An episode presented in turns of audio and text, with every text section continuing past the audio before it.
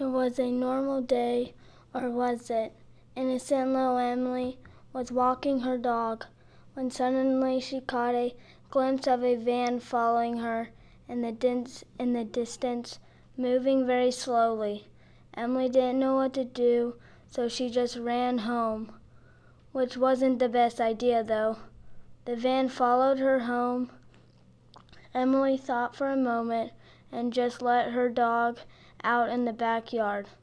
While she did the laundry, when she came back, she opened the door and screamed. She saw her dog lying in a puddle of blood. She called the detective, and the detective asked some questions.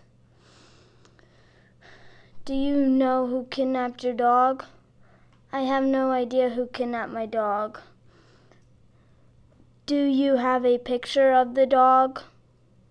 Yes, of course. Shows picture of dog. Okay, where were you when this happened? I was doing the laundry when I heard her bark, and I went to go check on her, and I saw her gone. Uh, he questioned five suspects. I just got home at 12:15. I wouldn't do such a thing even if I hated that dog. I was delivering her mail when I heard her scream, but I just minded my own business.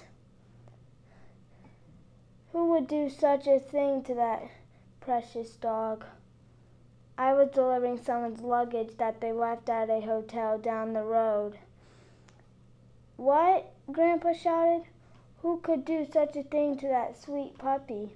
screamed Granny.